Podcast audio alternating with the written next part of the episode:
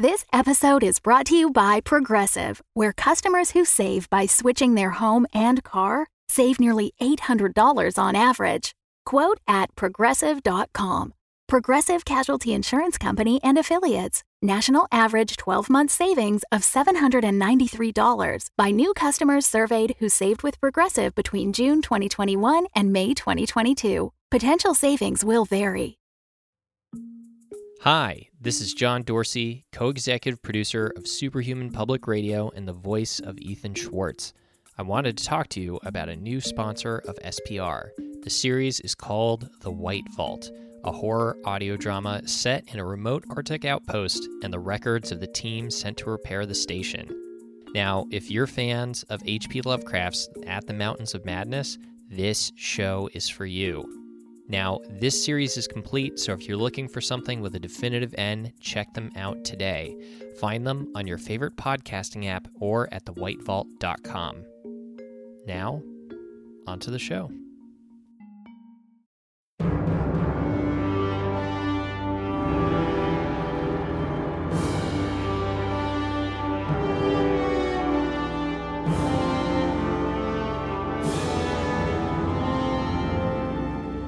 This is SPR. Spark Industries stock dropped by nearly 65% following the announcement that CEO Vincent Spark was in fact vigilante superhero Meadow Monger. The board has fired him and are seeking criminal charges, including embezzlement. That was Wenling Chen reporting from SPR Detroit. From SPR News in Washington, I'm Deirdre Wilson a meteor headed for Earth has been deflected at the last moment by Force Major. NASA apologized for the late notice of the apocalypse sized asteroid, saying, The reality is that space it's just so very, very, very big. Surprise asteroids could strike at literally any moment without us seeing it. Just out of nowhere.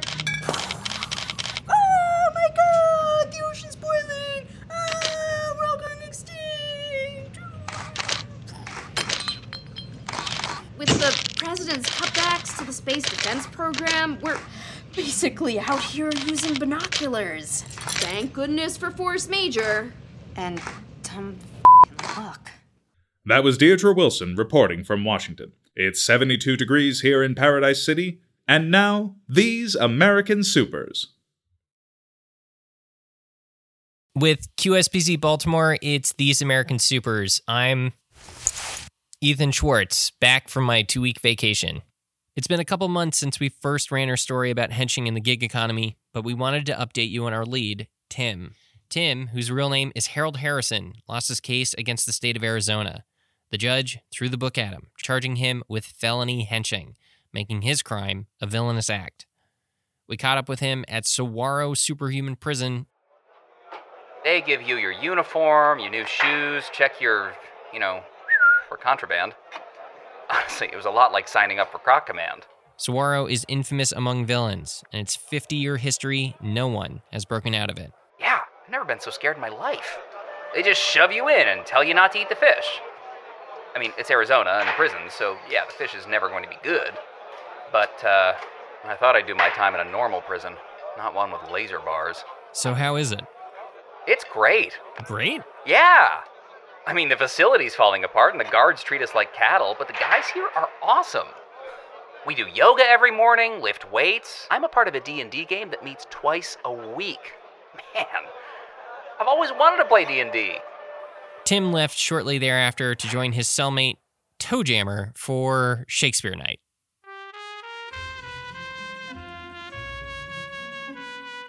In the spirit of our friend Harold, we give you the theme of today's episode Sympathy for the Devil Stories from the Other Side of Justice. Our tale today is told in two acts. Act 1 House Mom. Producer Ellen Spiegel has the story.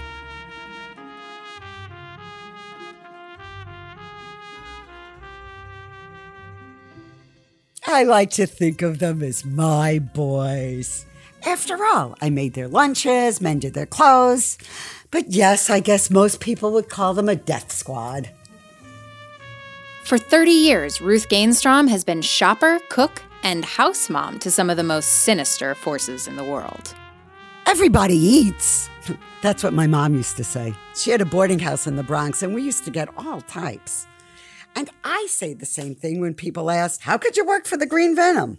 Ruth lived a quiet suburban life until her husband died, leaving her with a mortgage and in desperate need of work. One day, I see this ad in the newspaper looking for some excitement, strong domestic skills. The Venom wants you. I was 55 with no kids, and I thought to myself, I don't think I've ever done anything exciting before in my life. So I went in for an interview. And just like that, she was working for one of the largest terrorist organizations in the world. I'd been working for a real estate mogul at the time, so the transition was pretty easy. There was a lot of travel, which I liked. But it was after they took those UN delegates hostage back in 98 that it started to feel like I was doing something important. When Palladium put Venom in jail, I just kept working for villains. It was good money, and I always found them just a little more polite than the heroes I'd met. It was like being an undercover celebrity. I'd be at a Costco buying 400 eggs when I'd think I was just in a laboratory watching a bear get fused with a scorpion, and here I am in public just being little old Ruth. Soon, other villains took notice and began to hire house moms of their own. Some would kidnap them from local retirement communities, a few reanimated them from local graveyards. Villains wanted a mom, and they would stop at nothing to get one. But there was no one like Ruth. Sundays, we'd have these big meals for the whole gang. That's important to me, getting everyone together. And after a while, some of the other kids would show up. Stanley the hench person was a regular fixture. Dr. Riot would pop in around five some weeks just to share resources, but he'd stay for dinner. Whenever I made my special stuffed manigut, it looked like the Council of Evil was in town. And they'd bring old ripped capes or burnt clothes. I wouldn't make a fuss, but they come away with them patched and clean, and maybe, they were lucky, a muffin. Many henchmen have found working for villains carries a social stigma, but Ruth never let it bother her.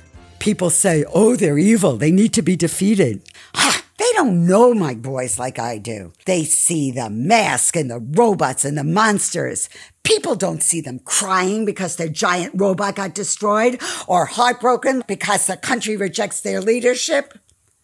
I do. I'm the one wiping glowing tears from their faces. Even so called villains need a mom. That's what I am. Ruth has been called in front of grand juries a whopping 28 times in the last 30 years, but has refused to testify against any of her employers. Every time she has said, I will never tell on my boys. Ruth is now retired and living in Caracas, Venezuela. That was Ellen Spiegel. We'll be back for Act Two. That's in a minute after the news.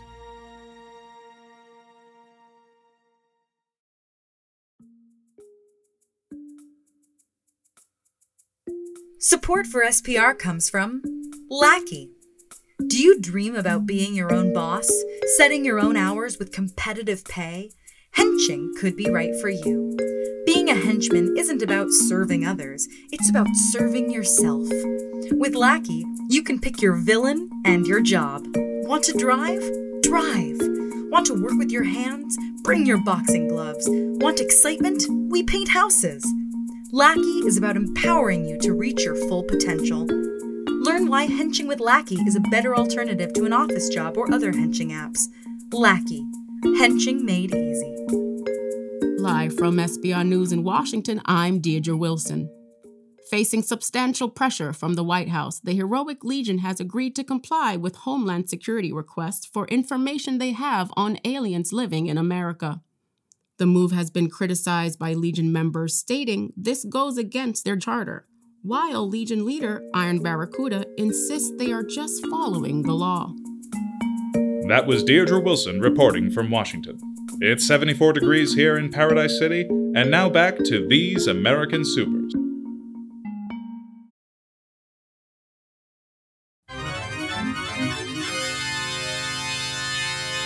Act Two.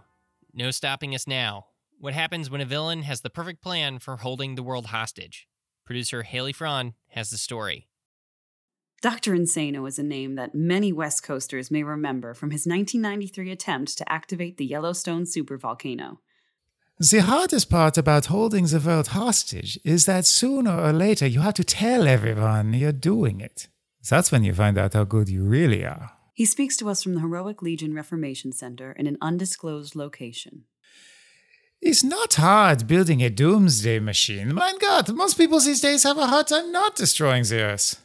The issue isn't building the machine, it's how do you keep it safe from someone like Cosmos. That's what keeps you up at night. We really came close there, didn't we? Phobos Marina, Dr. Insano's longtime assistant.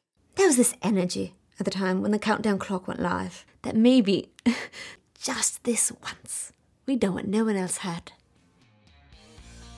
It was spring of 1991, I think. I was driving. All my best schemes come to me while I'm driving. Oh, I miss it. The radio had announced Heroic Legion was instituting a one hero policy. Keep heroes off each other's toes. Human selfishness. They want their territory, their brand. You could just tell that this was the window. Because what it meant for villains is that you could effectively choose your nemesis. I remember the doctor said, We are going to Wyoming. And I thought, Wyoming has a thick bedrock, bitter winters, inhospitable mountains. There was a lot to work with. It was exciting. It took about 18 months to build the lab. Design was my specialty. I have a doctorate in structural engineering from Cambridge. Or I would have if I hadn't incinerated the thesis committee. Wyoming at the time had just one hero Leapfrog, a child doing the work of a man. And why not? What happens in Wyoming? we set a devious trap for Leapfrog. I put on a wig and called for help. Leapfrog came bounding up, and I hit him in the head with a baseball bat. Bam! Child's play. As the team loaded the boy into a cage, the doctor and I shared this look. That was the moment we realized we're really doing this. The hero was imprisoned and sedated for three days before we went live. The machine's failsafes were all checking out, the countdown clock ticking down. That's when I made the speech. The doctor went on the PA system in the control room and he said it. He actually really said it. Nothing can stop us now. Nothing can stop us now! ah! Ah! And I believed it too. I didn't know how right I was. I remember sitting by his side in the control room on the phone, waiting for our Grand Cayman account to register the transfer of funds. Finger over the abort button. I couldn't stop smiling. It was the biggest thing any of us had ever been a part of. It was like being a part of history. But then, no money. They had but 10 minutes left on the clock, and still. So there we were. Big drill, payload intact, alarms quiet, everyone checked in. No money. And we all just got quiet. We were watching the turn of the screw as the drill wrapped up, and one of our henchmen, Stan, I think, he said something like, um, I guess they choose death. And suddenly, it wasn't so funny anymore. My men, uh, and women, of course, uh, they were all looking at me. And I saw that there was those that would do it. An amazing team. But am I a zealot? No! We just wanted money! We would die first. We knew that going in, of course. Academically. They had to pay, they had to. Otherwise, the entire Earth would be choked by ash. Plants would die, nations would freeze and, and starve. The countdown clock ticked down to one, and still no ransom. It was weird. We were all holding our breath like someone is going to stop us, right? Then the doctor. He put a hand on my shoulder, and that was it. We have made the case, of course, that I saved the day. After all, who powered down the drill? Huh? So, what happened next? The government, of course, gave themselves a huge pat on the back, so smug and self assured. I think that's why I decided the Grand Teton had to go. I mean, we were there anyway, we had the explosives. Makes you wonder, though, how close we've all come. If, if I was in a worse mood, how could they know?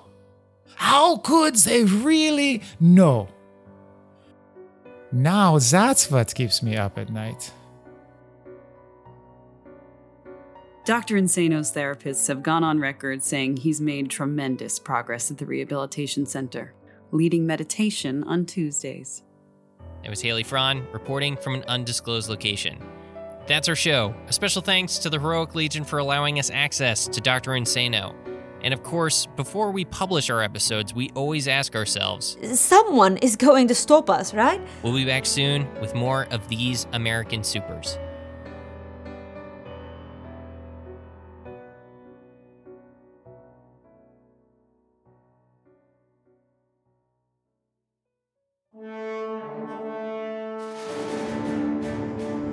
Live from SPR News in Washington, I'm Deirdre Wilson. Two young empowered teens were caught stealing the St. Louis Arch early this afternoon, but it has since been returned. The city has yet to decide if it's going to press charges stating. Stand by, we have breaking news. It's been reported that the president has been shot while giving a speech to the National ISM conference in Cleveland. SPR reporter Wenling Chen is on the scene.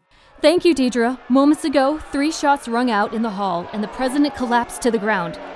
As he was being escorted out by the Secret Service, his face seemed to shift between several different personas. Shift how? Can you elaborate?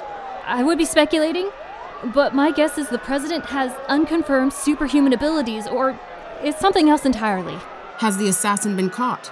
He remains at large. Stay safe, Wenling. We will keep you updated as this story develops. That was Deirdre Wilson reporting from Washington.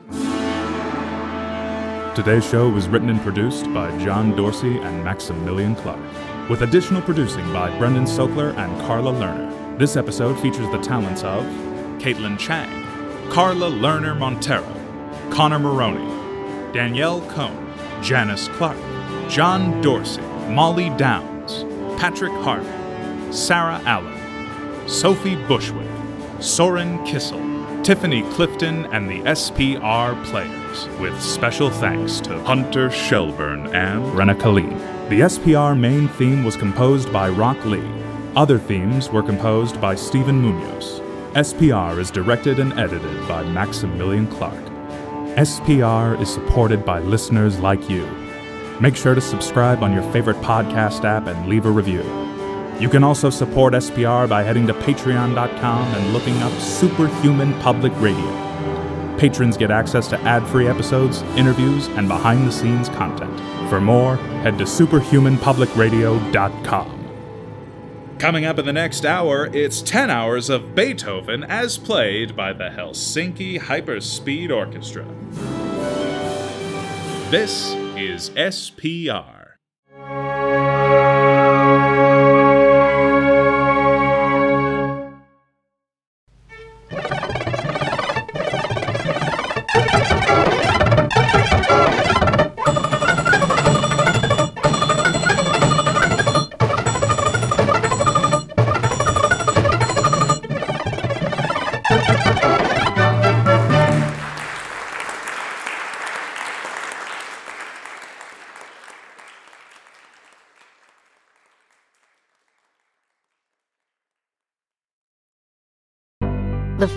Folly Network, where fiction producers flourish. The world has still ended. Darcy was a cafeteria worker. Do you see that minotaur sitting out in the food court? Hmm? What minotaur? Just an ordinary, everyday human, probably. Egerton, you didn't even need a fairy cake. Why did What? you eat a fairy cake? Because I stress eat sometimes. Egerton was a PR flack for the imperial government. This extremely devastating explosion was, in fact, a celebration. He's a flightless fairy with a sweet tooth. There was some zombies, but Black blew them up. I climbed a tree. And we're Black- skipping ahead, uh, and we're skipping well, oh, ahead. yeah. Blatt used to be a filing clerk. I'll pneumatic tube it up, sir. Now he's discovering the secrets of his half demon heritage, like his ability to summon a soul-bound weapon. Oh, you're here to destroy time, eh? Well, eat bazooka!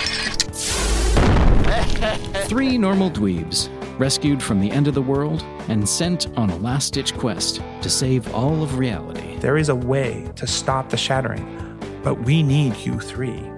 The End of Time and Other Bothers, an improvised fantasy role playing game set in the world of Alba Salix. Find it in your favorite podcast app or visit otherbothers.com. There's no evil, so you're welcome. Flawless logic. Oh boy.